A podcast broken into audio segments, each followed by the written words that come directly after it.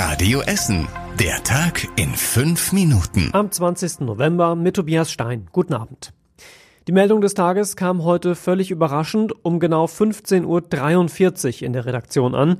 Die Polizei meldete, dass sie einen Oberarzt der Uniklinik in Holsterhausen festgenommen hat. Er soll in den letzten Tagen zwei Patienten mit Medikamenten getötet haben, vorsätzlich und rechtswidrig, wie die Polizei schreibt. Die beiden getöteten Männer waren 47 und 50 Jahre alt und beide schwerst krank. Der Oberarzt der Uniklinik soll sich zu einem Fall auch schon geäußert haben. Laut Polizei hat er gesagt, dass er das weitere Leiden des Patienten und seiner Angehörigen beenden wollte. Ob er das selbst entschieden hat oder ob ihn die beiden Männer möglicherweise gebeten haben, sie zu töten, ist aktuell noch offen. Die Uniklinik sagt, dass sie die Ermittlungen in vollem Umfang unterstützt und den Verdacht auch sofort gemeldet hat.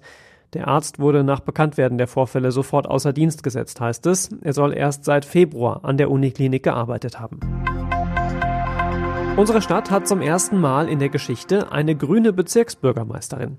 Doris Eisenmenger ist von den Politikern im Essener Westen in das Amt gewählt worden und ist darauf auch sehr stolz, hat sie mir erzählt.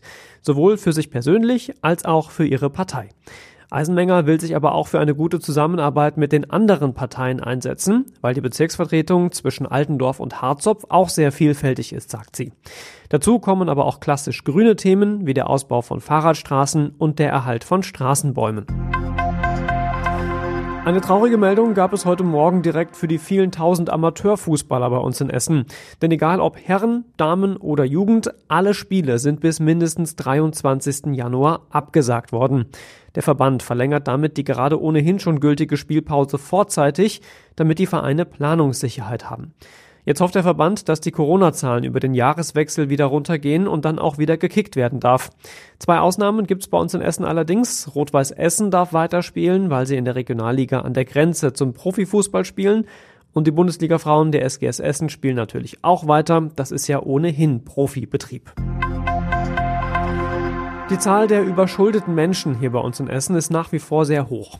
Kreditreform hat wie jedes Jahr um die Zeit den neuen Schuldneratlas veröffentlicht. Und darin ist erstmal bemerkenswert, dass trotz Corona die Zahlen ganz leicht gesunken sind. Zwar nur um weniger als 0,1 Prozent, aber mit Corona hätte man ja erwartet, dass mehr Menschen ihre Schulden nicht mehr bezahlen können. Darüber haben wir hier bei Radio Essen auch mit der Schuldnerhilfe gesprochen und die sagt, dass sich Corona wahrscheinlich erst im nächsten Jahr in den Zahlen zeigen wird. Momentan gibt es nämlich zum einen ja noch viele staatliche Hilfen, um Engpässe zumindest abzufedern. Und vor allem werden viele Kredite aktuell auch noch gestundet, also erstmal die Rückzahlung ausgesetzt. Der Schuldenatlas zeigt die Überschuldung bei uns in Essen fast stadtteilgenau an. Die Daten dazu findet ihr auch noch auf radioessen.de. Meine ganz persönliche Highlight-Meldung kam heute von der Essener Zollfahndung. Die hat nämlich bei einer Hausdurchsuchung im Rheinland Kugelschreiber gefunden, mit denen man schießen kann. Mit scharfer Munition für halbautomatische Waffen, wie bei einem James Bond-Film beispielsweise. Ihr findet Bilder davon auf radioessen.de. Ich kannte sowas bisher nur aus Filmen. Die Polizei hat mir aber erzählt, dass solche versteckte Waffen wieder verstärkt auftauchen. Ähnlich wie früher ein Degen oder ein Messer im Knauf eines Gehstocks beispielsweise.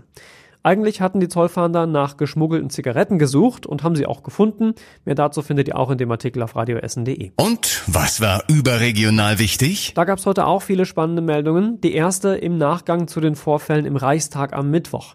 Die AfD hat sich in einer aktuellen Stunde heute für die Belästigungen der Politiker im Bundestag entschuldigt, denn die Störer waren ja Gäste von AfD-Abgeordneten. Die Politiker der anderen Fraktionen im Bundestag haben der AfD die Entschuldigung aber nicht abgenommen, nannten das in der Debatte reine Heuchelei und bezeichneten die AfD als Feinde der Demokratie. Dann gab es eine gute Meldung heute im Kampf gegen Corona. Die Pharmafirmen BioNTech und Pfizer wollen in den USA nämlich heute noch eine Zulassung für ihren Corona-Impfstoff beantragen. Wenn dann alles glatt läuft, dann könnten in den USA schon Mitte Dezember die ersten Menschen geimpft werden. Risikopatienten wären dann als erstes dran. Zuletzt gab es dann noch eine traurige Meldung aus dem Promi-Bereich. Starfriseur Udo Walz ist tot. Er starb heute Mittag im Alter von 76 Jahren, offenbar an den Folgen einer Diabeteserkrankung. Walz hatte vor zwei Wochen einen Diabetesschock erlitten und war ins Koma gefallen. Und zum Schluss der Blick aufs Wetter. Das bringt uns gleich erstmal eine kalte Nacht, drei Grad nur noch und vereinzelt kann es auch Bodenfrost geben. Es bleibt aber meistens zumindest trocken. Morgen sind dann viele Wolken unterwegs, die aber auch nicht viel neuen Regen zu uns bringen, auch dann meistens trocken und bei 10 Grad auch wieder ein kleines bisschen wärmer als heute. Die nächsten aktuellen Nachrichten bei uns aus Essen gibt's am Samstagmorgen um halb acht hier bei uns im Radio. Euch noch einen schönen Abend und morgen dann einen guten Start ins Wochenende. Das war der Tag in fünf Minuten. Diesen und alle weiteren Radio Essen Podcasts findet ihr auf radioessen.de und überall da, wo es Podcasts gibt.